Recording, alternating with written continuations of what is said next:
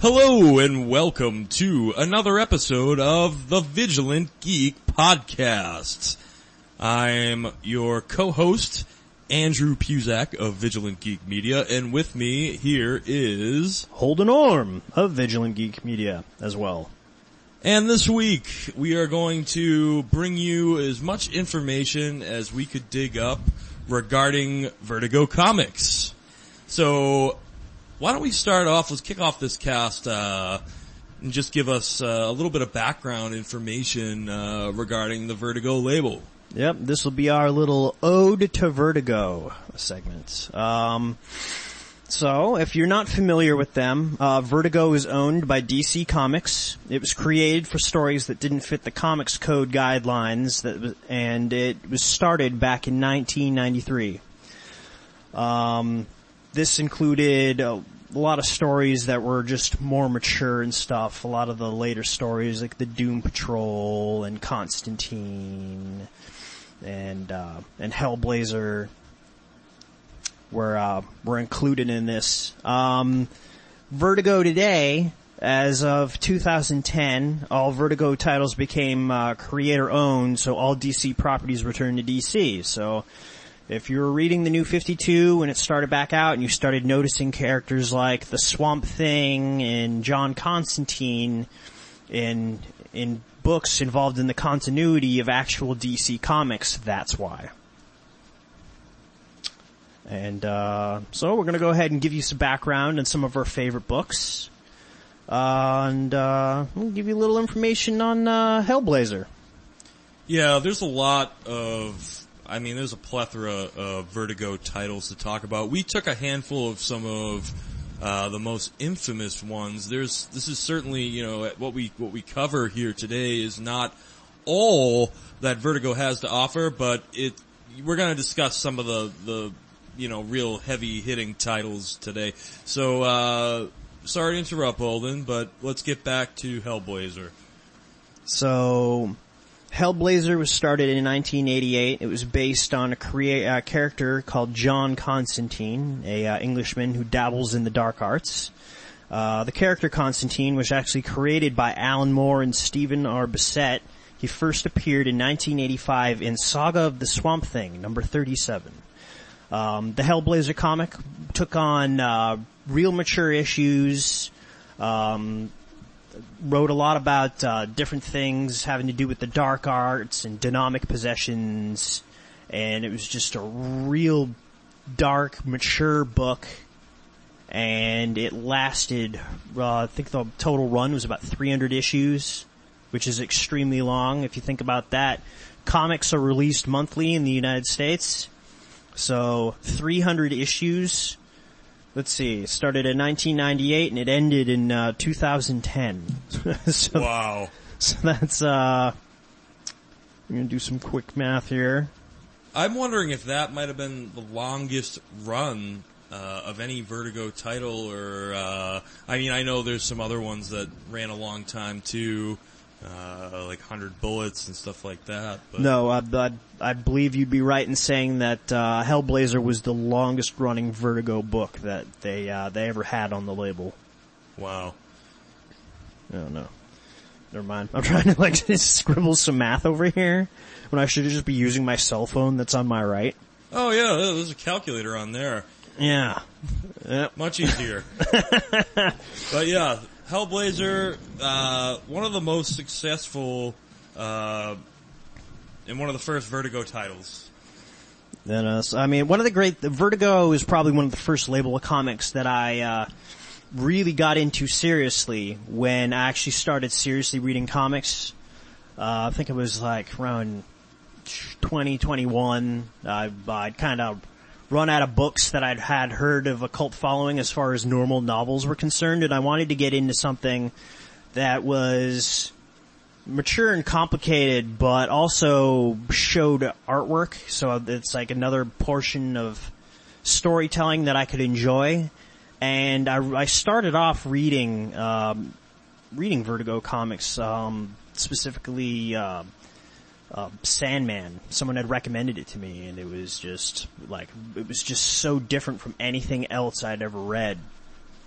Oh, yeah. You won't find any other story quite like Sandman. I'm only halfway through the volumes, and we'll get into Sandman a little bit more later, but it's just, each volume is just, takes your mind to a place it's never been before, and that's, you know, really how you can describe that story in a nutshell.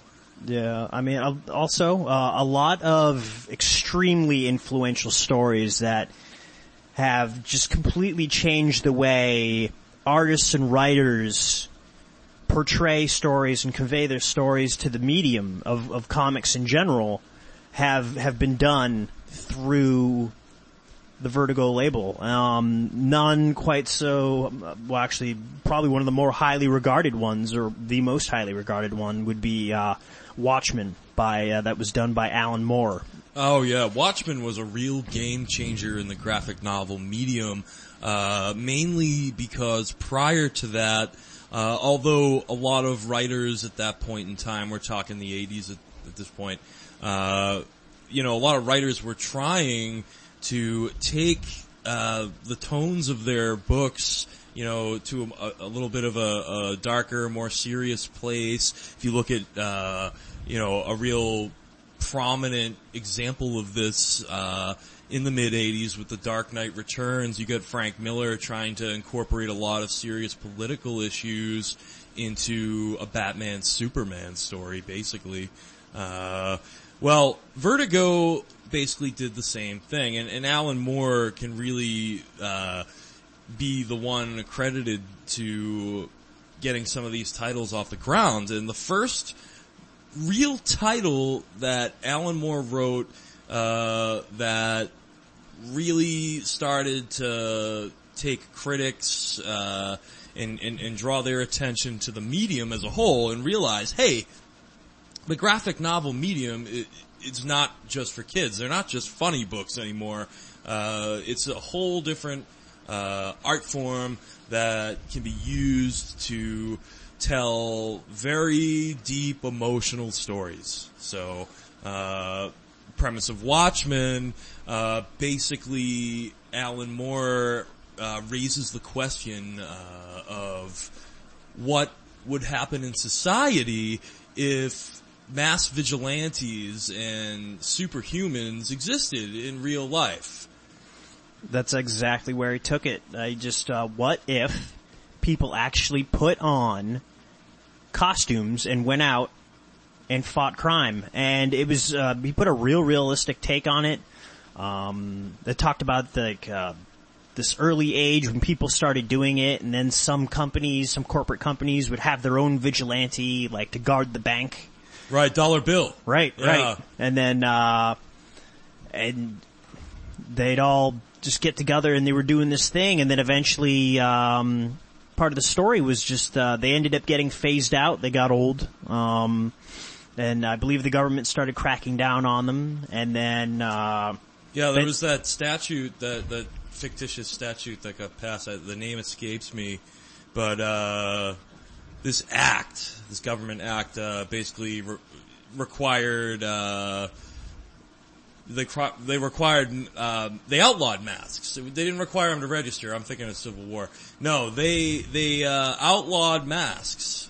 Right. And remember, yes, and then that's when the comedian actually ended up becoming an agent for the federal government, so technically he could still be around and wear his mask, but he's working for them, so right. Okay.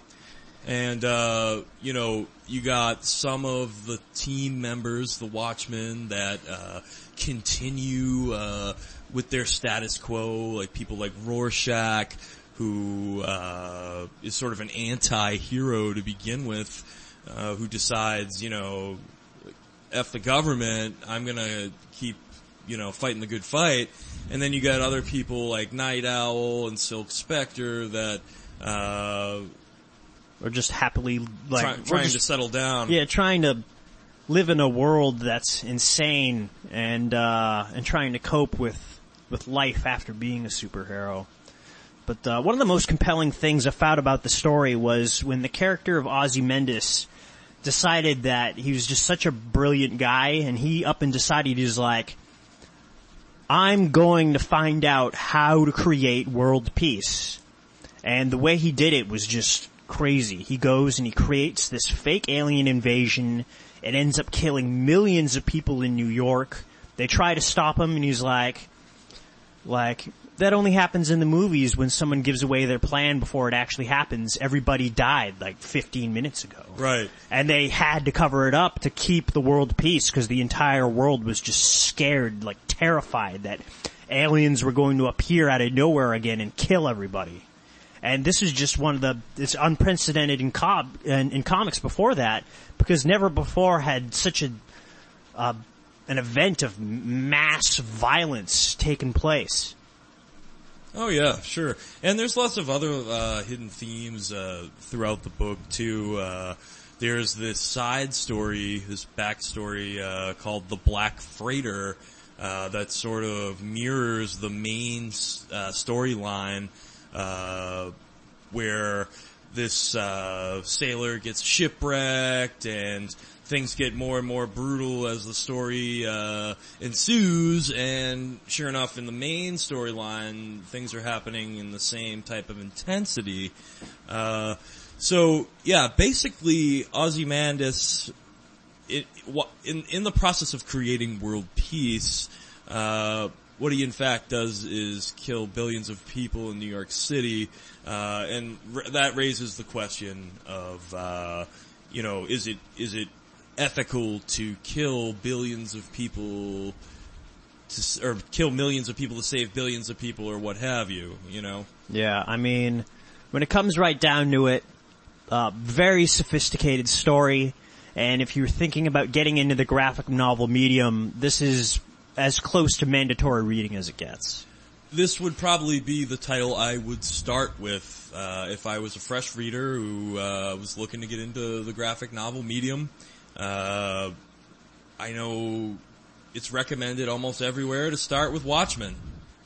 And then, I mean, Alan Moore has done a lot of other great things. Actually, he did Watchmen in 1986 to 1987, and then he followed that up with V for Vendetta, which went from 1988 to 1989, and it is just another amazing story by him. Wow, he was busy in the late 80s, huh? Yeah. And then The Killing Joke was in there somewhere in the 80s, too. Yeah, well, I don't know, maybe he mean multitask. There are a lot of writers out there who write multiple books at once, yeah. I don't know how they do it, but yeah, no, it must just be like crazy stress. Drinking a lot of coffee. Oh yeah, but V for Vendetta, which follows right up with more mandatory reading. Yeah. Pick these titles up if you are a new reader. V for Vendetta itself it's kind of it's dark in itself as well. It takes place in a futuristic England where there's a fascist state that was brought on. The government staged a giant plague that came out and said it was caused by immigration. The state ends up taking control. A lot of people are ended up put under this fascist regime, and they started doing experiments on people. And one of these people would be the main character of the book, V. He was held behind door number 5. You don't really know much about the character, but I think he does that on purpose. And then what it turns out is just he ends up going on this vigilante spree where he's taking down people who may know of who he is and giving the people away to show that, like, you're shining light on the fact that they are being put on this fascist regime. And in the end, makes it so that everyone else can go ahead and stand up for themselves, and he makes that point by blowing up a lot of important buildings and just completely messing with them. And I almost kind of view it myself as kind of like a more happier 1984. If you've ever read 1984, oh yeah, it's very Orwell. Very Orwellian story. There, extremely dark, but in V for Vendetta, it actually gives you a protagonist / antagonist who you can really root for, and is actually just sticking it to the man. Oh, it's probably the best example of that too. If you really want to read a story of, The little guy rising up against the man. Yeah, absolutely. That is the book to read for that. And then another thing he did is he actually took the symbolism of Guy Fawkes. He was a terrorist who plotted to blow up Parliament in England. It's a holiday. They celebrate it every November 5th. Well, here they go, and he turns that character into a sympathetic anti-hero, and he wears the Guy Fawkes mask. And he goes about doing all this stuff, and then just kind of ties in that story. And it's really good. I also highly recommend that. Excellent. Yeah, and just to mention, we'll talk about Vertigo TV and film projects later on, but in case, you know, you've been living under the metaphorical rock, both Watchmen and V for Vendetta have both been made into feature films. Which are both worth checking out, to be honest. They're both good, and they follow the source material pretty closely. I mean, Watchmen deviates a tad, but not too much. Not in any way that would change the story enough to piss off any fans. You know? Well, V for Vendetta also had a slightly adjusted ending as well, but like the tone and the overall moral of the story still stays true, even with the alternate ending.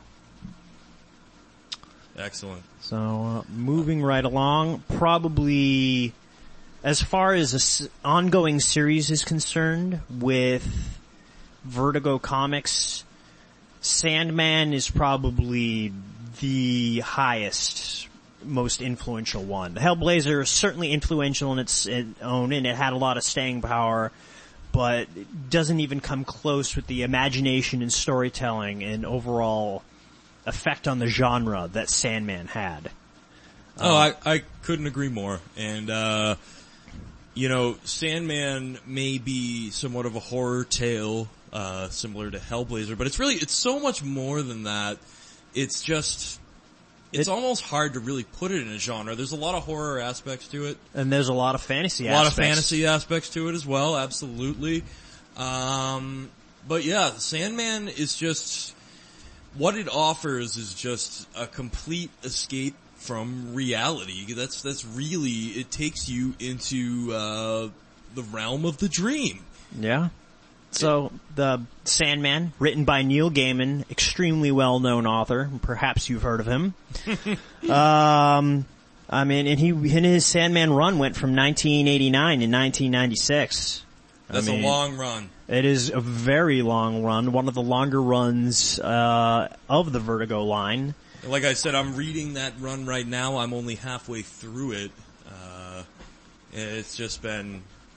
it's just been unbelievable. I've been floored. Each time I put down a volume, you know, I almost have to give my brain a little rest just because it's been so overworked from working out all the little angles that Gaiman puts into his stories, because he really is, he's sort of a human treasure box of stories, and his different plots, they just wrap around each other so well. It's just excellent reading. He is a master wordsmith. Sandman, if you're going to generally describe it, it would be the story of Dream of the Endless. The Endless being the seven entities that are all related, and they all control, or their domain is over an aspect of certain aspects of reality. You have destiny, death, dream, which would be our main character, desire, despair, delirium, and destruction. And they all start with D's. I don't know. Which is pretty cool. Yeah, you get the nice little thing going on there. But, I mean, they're all very important aspects of just, like, being alive and reality and all. And Dream's main responsibility is he's pretty much the lord of the dreaming. Almost a god, but not worshipped. He's like part of the universe almost. And he governs everything having to do with dreams. And the early stories start out with he ends up getting captured, and he was in prison for like 100 years, and then that's when the book starts out, and then it shows how he'd changed and how his captivity had changed him. And it goes on with several books, some story arcs last maybe 12 issues, some stories are a lot of, they have a lot of short stories as well. And all in all, it goes on, and they go along this path to show the evolution of this one character. But Neil Gaiman will do some things where he'll go and he'll tell a story about a character who he'll just make up or has nothing to do with Dream directly. Right. And sometimes Dream isn't the main character of the story. Sometimes he'll be just not even a supporting character, but he will just, like, he'll make a brief appearance. Like, he'll just guest star in some of these stories. But even still, you know, it's almost clever how Gaiman does this, because he takes the main character of the story and he essentially makes it so that the main character is not the main character, but at the end of each story arc, you learn a little something more about the character of Dream, of Morpheus, which is another name he goes by. You learn a little something new about him each time, whether you see him for a few panels or whether he plays a major part in whatever story arc is being told. But it's a really cool way to develop a character without really focusing focusing on the character itself, which is cool. Yeah, and then springing out of Sandman would be kind of a controversial title. It would be Lucifer. It's also going to be a very controversial television series too. We'll get into that, obviously. But this particular creation of Lucifer actually springs out of the Sandman books, and he ended up getting his own title. His first appearance was in Sandman number 4, and then he appears again in the Sandman story, Seasons of the Mist. What happens is Lucifer goes and he's like, I'm tired of being the king of hell, and I don't want to do it anymore. So he kicks everyone out of hell and invites Morpheus to come over. And then he hands him the keys. They're like, here you go. Here are the keys to hell. Bye.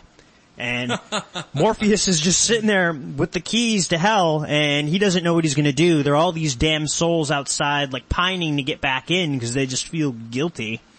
And then the story goes is that all these different deities from all the realities are trying to find loopholes and claim hell for themselves. So they all go and they all lobby to Morpheus, and they're all waiting over in the dreaming, and they're being treated like ambassadors and stuff, but he can't make a decision because these deities are extremely powerful, and he can't have them messing around with the dreaming in terrible ways. As powerful as Dream is and as much things as he can do, he just this is something he doesn't want to deal with. So eventually what it is the host of heaven sends 2 angels. And he's like, all right, well, you know what? Hell actually belongs to you. Here are the keys. They go. All the damned come back in. But out of that comes the story of Lucifer. And this story of this particular Lucifer in general is not something that kind of a different take on the devil. He's certainly a bastard in his own way. But what he does is he goes and he opens up a piano bar in Los Angeles. And then there are these other gods out and about, and they're granting people all these wishes. So the host from heaven gets in contact and is like, all right, well, can you deal with this for us? And he's like, well, I don't want to deal with this for you. It's like, if you deal with this, we'll give you whatever you want. And he's like, you know exactly what I want. And they're like, all right, well, if you want it, you can have it. And I'm like, okay. So he goes and he tricks this girl into coming on a journey with him. And they go and he tricks her into disposing of the gods because they're granting all these wishes. And they're like, give me my brother back, blah, blah, blah, blah, blah. And he's so pissed off because their brother was accidentally wished dead. and she's just like, I wish you'd all die. And they grant her wish, and then they're dead. And then any opportunity to bring her brother back to life is gone. And Lucifer's like, well, nope, you already did it. They're gone now. Have fun. And then he leaves her. And he ends up getting his wish, which is a letter which allows him to go back to before the universe was made. And what he does is he creates his own universe. He goes to where the beginning was, and then he ends up saving his brother Michael, who was captured, and he's in such bad shape, so he lands the killing blow on him, and he's got the demiurgus in him, and the power, and then all the power bursts forth, and then this whole new universe is created on the other side, and then he goes about morphing and changing it, and then the rest of the story of Lucifer is him dealing with people who keep trying to pick fights with him, but they always lose. People from the host of heaven pick a fight with him. Other gods end up picking fights with him. A lot of people hold a grudge against him because he's just so arrogant, but he's damn near omniscient. But, like, he doesn't go picking fights with other people. They just start it, but he just finishes it. And it's some of the best fantasy I've ever read. I really enjoyed the series. It was written by Mike Carey. And now it's I guess they're a pilot's in development for Fox Television. That's correct. Yeah, it's in development along with the Preacher TV series. They're both in development right now, and we should be able to look forward to both those series sometime next year. Not a lot of information has been presented yet for either series. But like I said, we'll get into that when we start talking about TV and film as a whole. But, yeah, hell, Lucifer sounds pretty damn cool. I have not picked it up myself, but when I finish the Sandman run, which I should finish soon, I'll have to dive right into that, because that seems like the logical choice after Sandman. Absolutely, man. Hey, if you ever get some time, I got the books in the storage unit. If you ever just want to pick them up, that way, you know, you can save some cash. Yeah, breaking the fourth wall again here. Holden and I actually share a storage unit in Danvers, Mass. It's actually at Extra Space Storage. It's a nice facility. They have air conditioning there, and it's indoors, so everything stays nice and dry. And we like it there. And there's comic books there. Well, in our storage unit, there's too many. It's mainly comic books, I think, that are in the storage unit. So a whole room full of books. Yeah. So getting back on task though, but if you're looking for a storage unit, Extra Space Storage, Danvers, Mass, give them a call. Well, they'll accommodate. Their prices aren't very good, but like I said, your stuff will stay dry, and yeah. I don't know. We should stick to advertising for other people for free if we actually are getting paid for them. Well, actually, it doesn't make any sense because I just said for free, didn't I? You did. Disregard. Wasn't quite sure about that. Disregard that. Yeah. This brings us to a story from Vertigo called "Y the Last Man," written by another very famous Vertigo writer who's also he's written for a lot of other labels too, but. He made his impression in stone with Vertigo Comics, with Y the Last Man, along with Ex Machina. But Y the Last Man is basically a story about a futuristic tale about a plague that wipes out, from what I understand, all men with the Y chromosome. Yep, and, all males. All males. So there's this one young guy that's left and his pet monkey, who's also a male. Mm-hmm. And, I mean, that's about all I know. It's sort of the story of literally, you know, what would happen to the last man on Earth. Yeah, it's a real interesting story, written by Brian K. Vaughan. Done lots of other stuff, like Ex Machina, as Andrew said. I believe he also has writing credits on Lost. The story where everyone got lost on the island. Oh, wow, I didn't know that. Yeah, I did. He's done writing on TV. I'm not too familiar with most of his stuff, but I knew that one. So, you know, if you're ever at a cocktail party, go ahead and drop that. read Y the Last Man, and he also wrote for Lost. And the title he's working on right now, the artwork especially impressed me. I haven't read it, so I don't know about the story, but Saga. I know you're a big fan of that title. Ooh, I am. And I'm not sure what label that's under. He's doing that title under Image, which I do believe we will get around to doing an ode to Image. We're going to have a big Image podcast. No worries there. Very very sure. But he's writing that, and the art is being completely done by Fiona Staples, and she's doing an amazing job. Oh, God. She is incredible. I would like to take any of her panels from that book, because I flipped through it and looked at the artwork, and just, talk about wall art. Imagine just having, one of her panels blown up into a big frame and just put on the wall. I mean, I could stare at that for... Well, I love staring at things anyways, but I think I have an issue with that. But anyways, so let's talk a little bit more about this book. So, Why the Last Man? When it comes out, you get this occurrence at the beginning of the book. You have no idea what the occurrence is. It leaves it's just at one given moment in time, all of a sudden the world goes straight to hell, and every male on the face of the earth just ups and dies. With the exception of one, Yorick Brown, our main character and our protagonist. There's nothing particularly special about Yorick. He's just trying to put himself through magic school. He learned how to get out of stuff. Big Houdini fan. He's got a pet capuchin monkey that was also, I guess, one of the last males on Earth.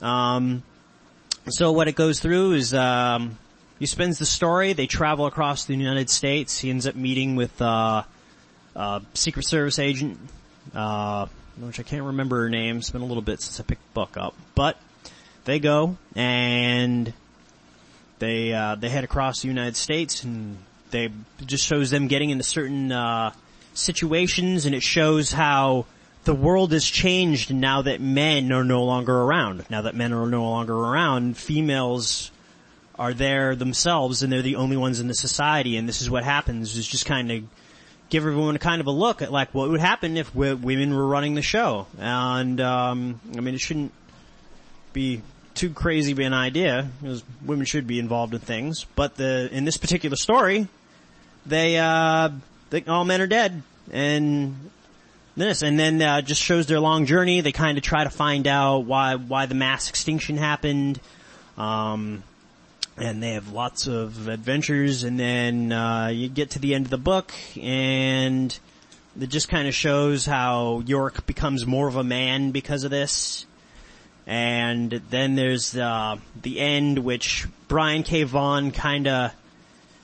The way he puts it is he never is finished with a story. He just kind of takes a break from them for a while. I don't know if that's the right way to go about it, but... The end of the story, it's kind of depressing but realistic, but the journey itself of the actual stories itself is actually incredibly interesting. You get this great dynamic, this great idea for a story, and he executes it extremely well. Excellent. And going right along with the same author, we can also touch upon Ex Machina a little bit too. Now, from what I understand, Brian K. Vaughan's graphic novel story, Ex Machina, I haven't had a chance to read that one yet. It's much different from the film that just came out. It's a totally different story. They're totally different properties. Yeah, okay. That's what I thought. Yeah, that they whoever made that movie, it's got the same name, but it has nothing to do with this particular book. Gotcha. So Ex Machina itself is another great idea for a story. It's also written by Brian K. Vaughan, and the art's by Tony Harris. It went from 2004 to 2010. The idea for this book must have came out right after 9/11, because Ex Machina takes place in a slightly different reality from ours, but the main similarities is that 9/11 happened in Ex Machina as well. You have the main character, Mitchell 100. He ends up getting caught in this explosion, this green box, and it allows him to communicate with machines. And his mom's boyfriend, Ivan, is like, oh, you got powers. You need to become a hero. So he tries, but he ends up becoming just like a laughing stock of a hero, just a terrible hero. He ends up designing this jetpack, flies around, can hardly even stop purse snatchers. So, till one day, when 9/11 happens, one of the planes hits one of the buildings. The second plane never hits the other building because Mitchell's flying alongside it. He's concentrating so hard that his nose is bleeding and escorts the plane to land. And during this time, he was actually... he was like a civil engineer, and he decided that he was going to go ahead and he was going to run for mayor, which he never had a chance in hell. But then he saves the second tower and all the people on the second plane, and then all of a sudden everyone's like, well, he's a hero, and they vote for him, and now he is the mayor of New York City. Wow. So the story of Ex Machina takes place is the story of Mitchell 100 being more of a hero by being a politician and being the mayor than in the past when he was the Great Machine. That was his hero name. The Great Machine. Cool. That is a wicked cool concept. Yep, and then it goes along, and then it turns out that there's this alternate dimension that was actually trying to use him to invade their reality, and he kind of fought against it, and... I mean, it's really compelling storytelling, and it just kind of gives you an outlook of, like, just because you got powers, or just even if you have power in general, like there are different ideas to who people are who are considered heroes. Because in there that they touch along a lot of political hot button subjects. Like abortion and gay marriage and other things. And he's kind of like an independent candidate, so like depending on how he feels on certain issues, and it makes politics a lot more interesting than I guess it normally would be. Oh yeah, it definitely seems so. Oh, interesting. Well, if you're a Brian K. Vaughan fan and you have not read Ex Machina, do so now. No, but in all seriousness, Brian K. Vaughan is just another one of those out-of-the-box thinkers that has helped make Vertigo Comics what it is today. And if you're looking to get into some of his work, the two titles to start with would definitely be Y the Last Man and Ex Machina. So I guess moving right along, let's get into something that is truly a love and joy of Andrew Puzak. Now, if you don't know already, Andrew is an enormous fan of The Fringe, but he is also, down to his core, a crime noir aficionado of the highest order. So the best thing to talk about now would be Brian Azzarello and Edward Rizzo's 100 Bullets. 100 Bullets, yeah. Well, an aficionado, I'm not quite sure if I'd go that far. I am an avid fan, though, of the crime noir genre. And 100 Bullets is the crime noir book of Vertigo. It is the crime book to pick up. This series ran for an incredibly long time as well. 100 issues, if I am not mistaken. It stopped at exactly 100 issues. It went on from 1999 to 2009. Oh, went on for a straight decade of this story being told. Imagine, just think for a second, being a creator and creating a story that lasts that long, that actually goes on for 10 years and comes full circle at the end perfectly in regards to continuity, and that's exactly what 100 Bullets did.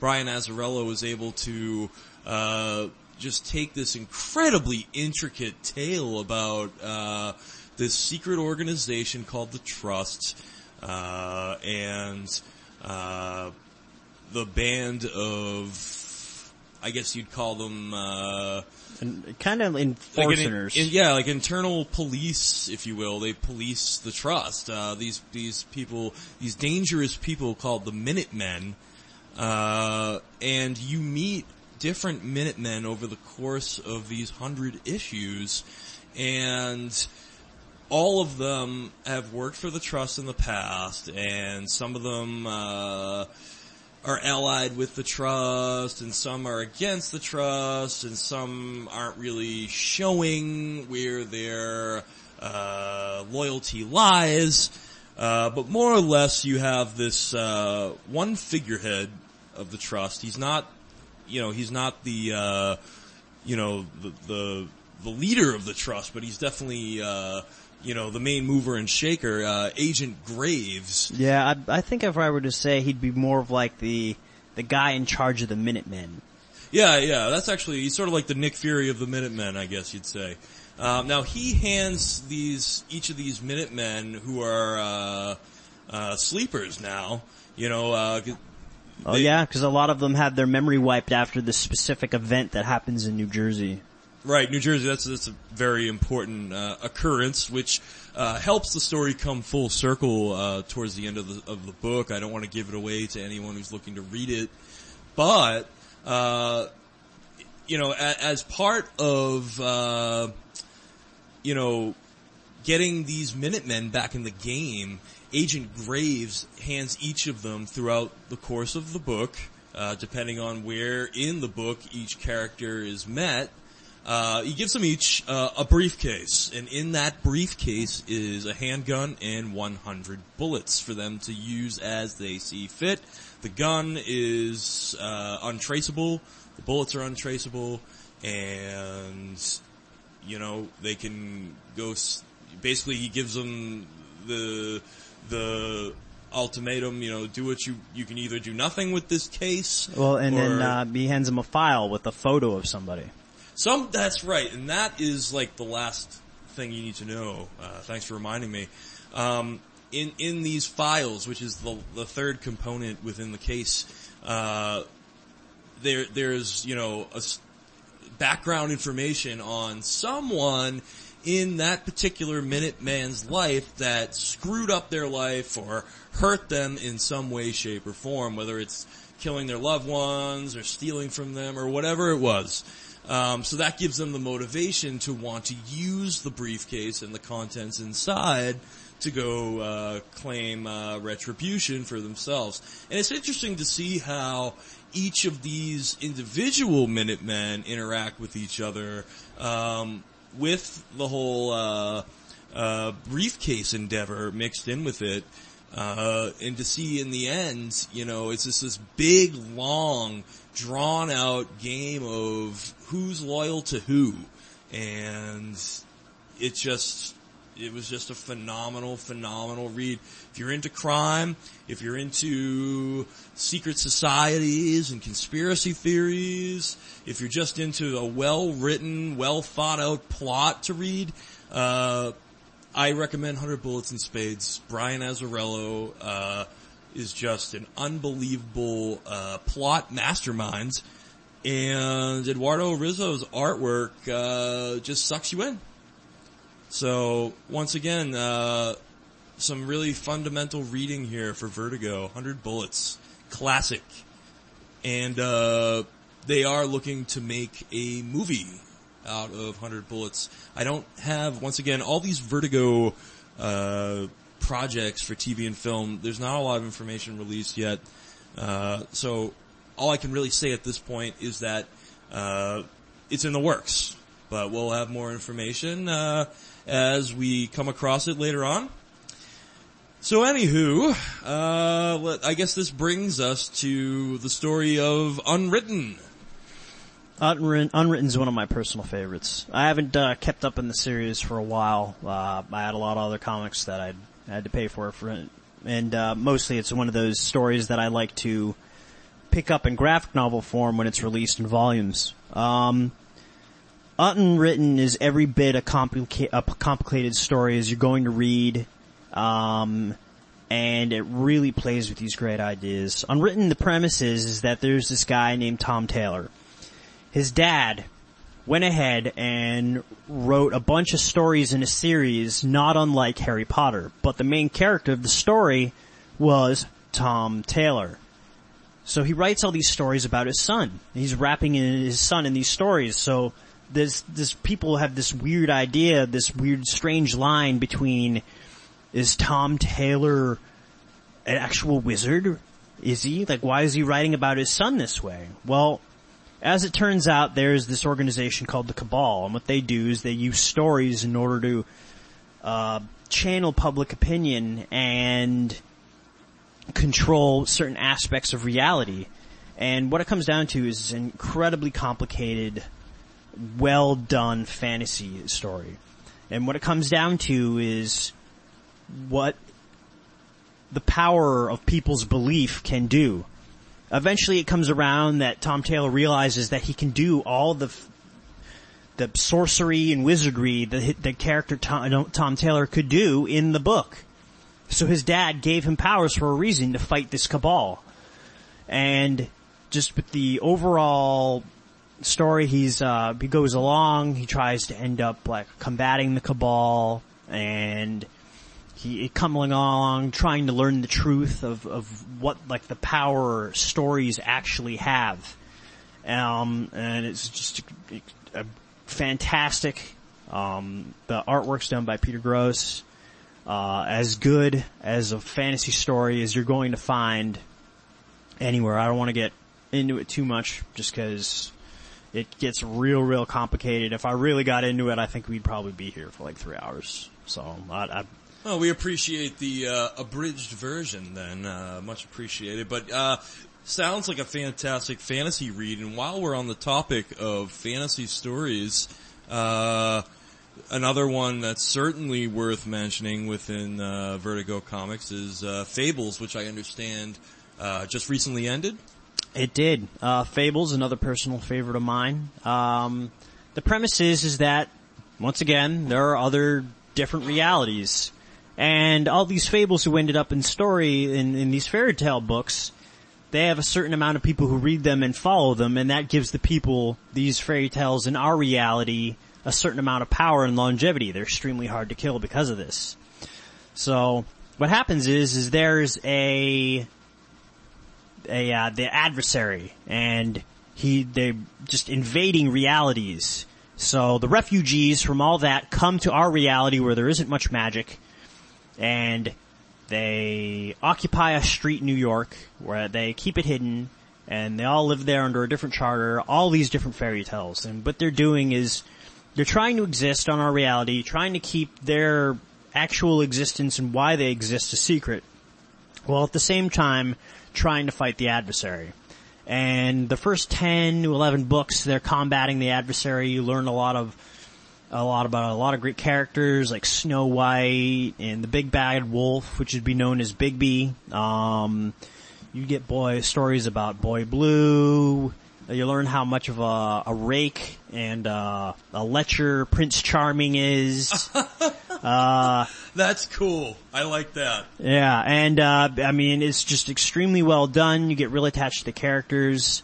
It's been going on since 2002. Issue 150 actually came out in graphic novel form directly about last week and ended in 2015. Awesome. And it's actually touched ever since the success of Fables itself has affected other forms of media too. If you've watched Once Upon a Time on ABC, that was the main imaginary driving force behind that concept, that that these fairy tales are living in our reality secretly. The show is different from the book, but it runs on the same premise, and the same thing with a lot of other movies too. You got the Hansel and Gretel with guns, you got the other Snow Whites, you got the Red Riding Hood book that came, movie that came out. So it's just exploring this idea on taking these characters, these properties who aren't all that like thought for kids, or just old wives' tales used to scare people, kids into bed and stuff like that. And then they're modernizing them to today, and it's been very successful for them.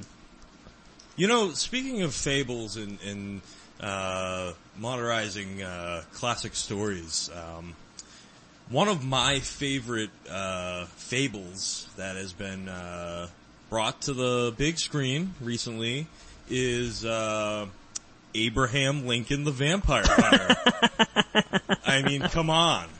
You got that mystical character, Abe Lincoln, who's been brought to our reality from another dimension, you know, and he's got his axe and he's going to chop down the cherry tree, and you know, he's going to chop down some vampires too while he's at it. I mean, that movie just blew... No, I'm kidding.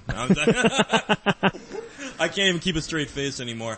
No, that had nothing to do with what Holden was talking about, and I apologize, but I have picked up the first few volumes of Fables. The artwork looks incredible, and now that I know a little bit more about the premise, I can't wait to dive into it.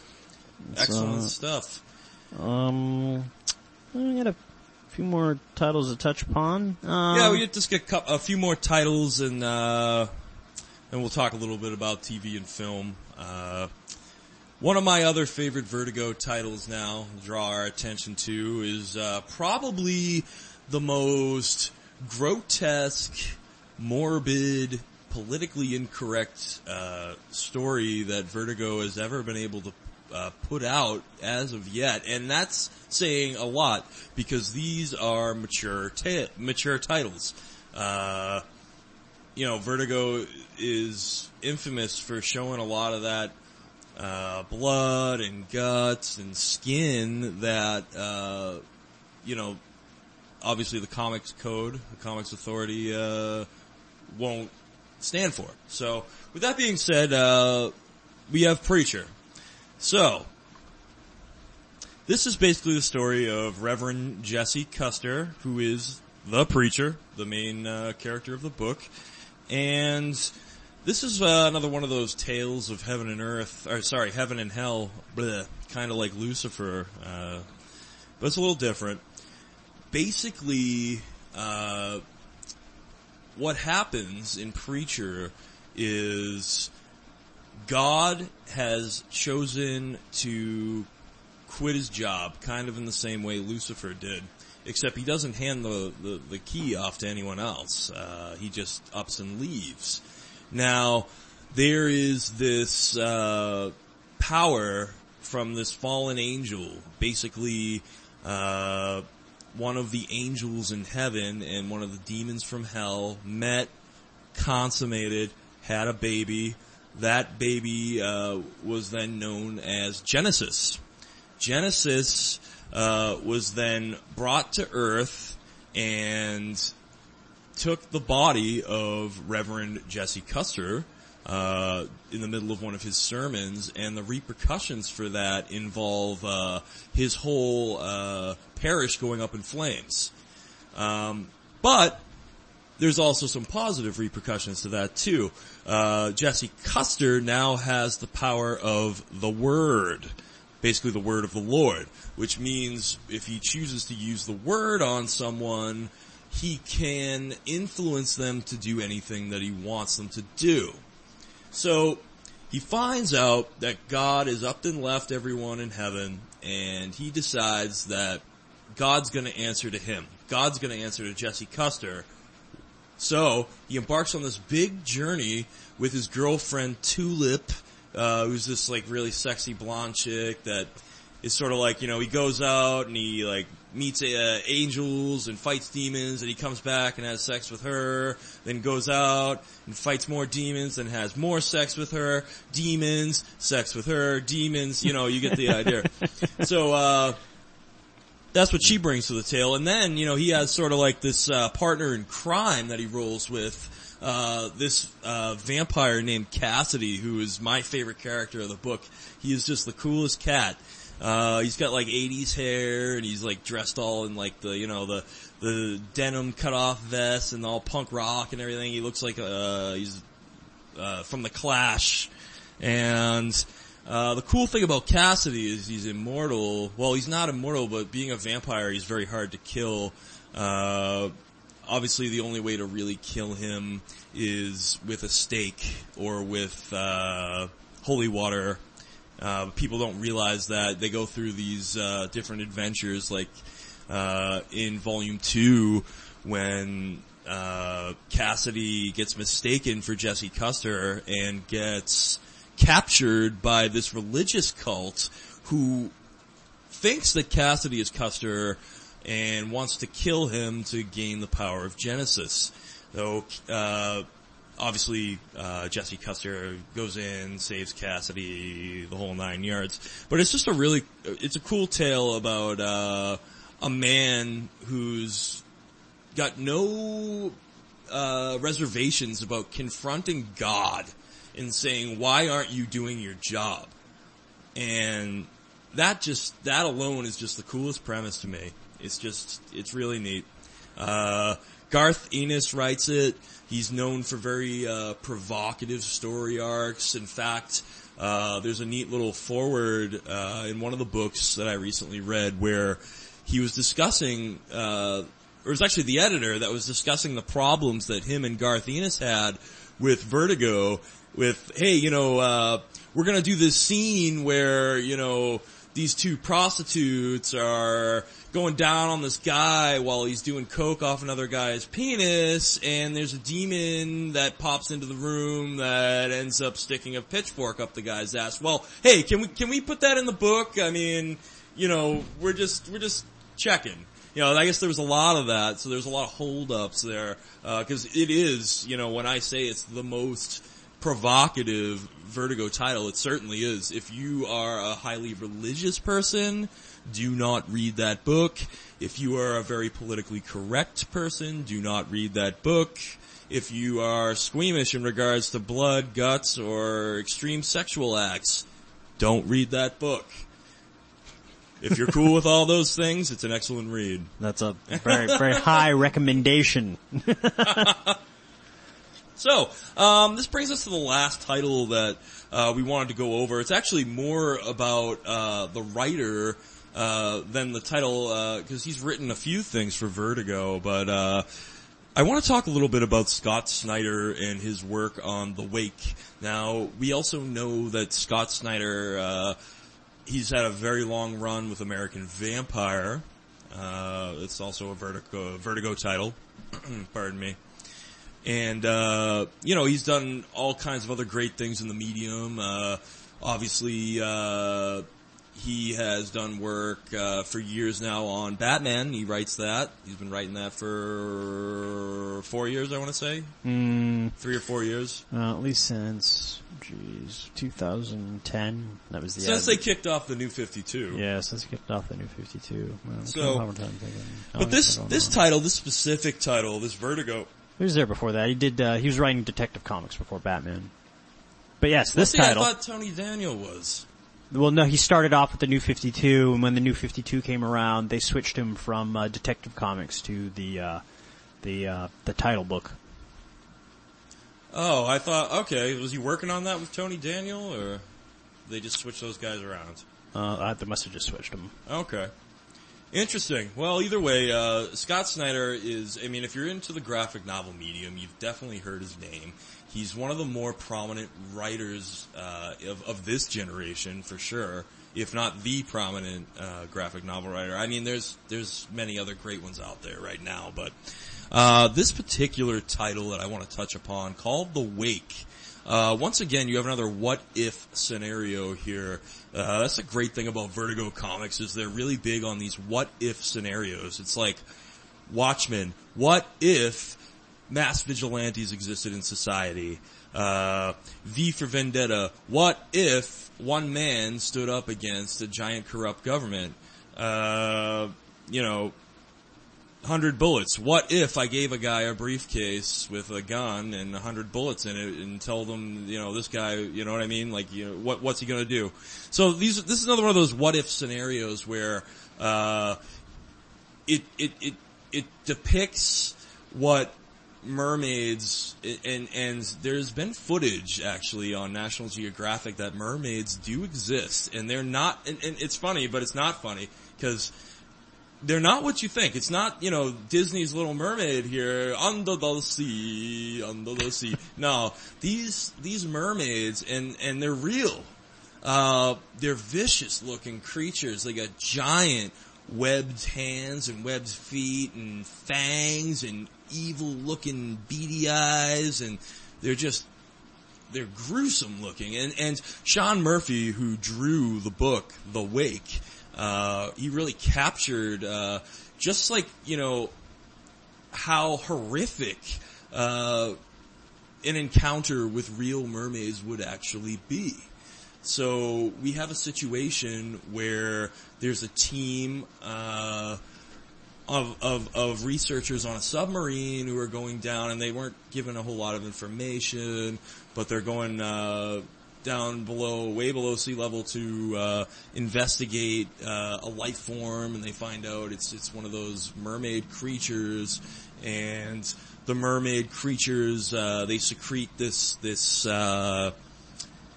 some kind of venom that makes you hallucinate. So before they make the kill, because they are predators, they'll spray that venom on you and you'll hallucinate. And there's just amazing panels drawn up by Sean Murphy regarding you know, there's this guy in the submarine who's fucking around with the mermaid, and he gets sprayed, and then he starts seeing his wife or his lover, and he wants to try to go make out with the mermaid. The mermaid eats him.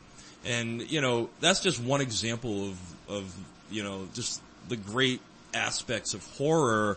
Once again, Scott Snyder, who, you know, horror is his wheelhouse. I mean,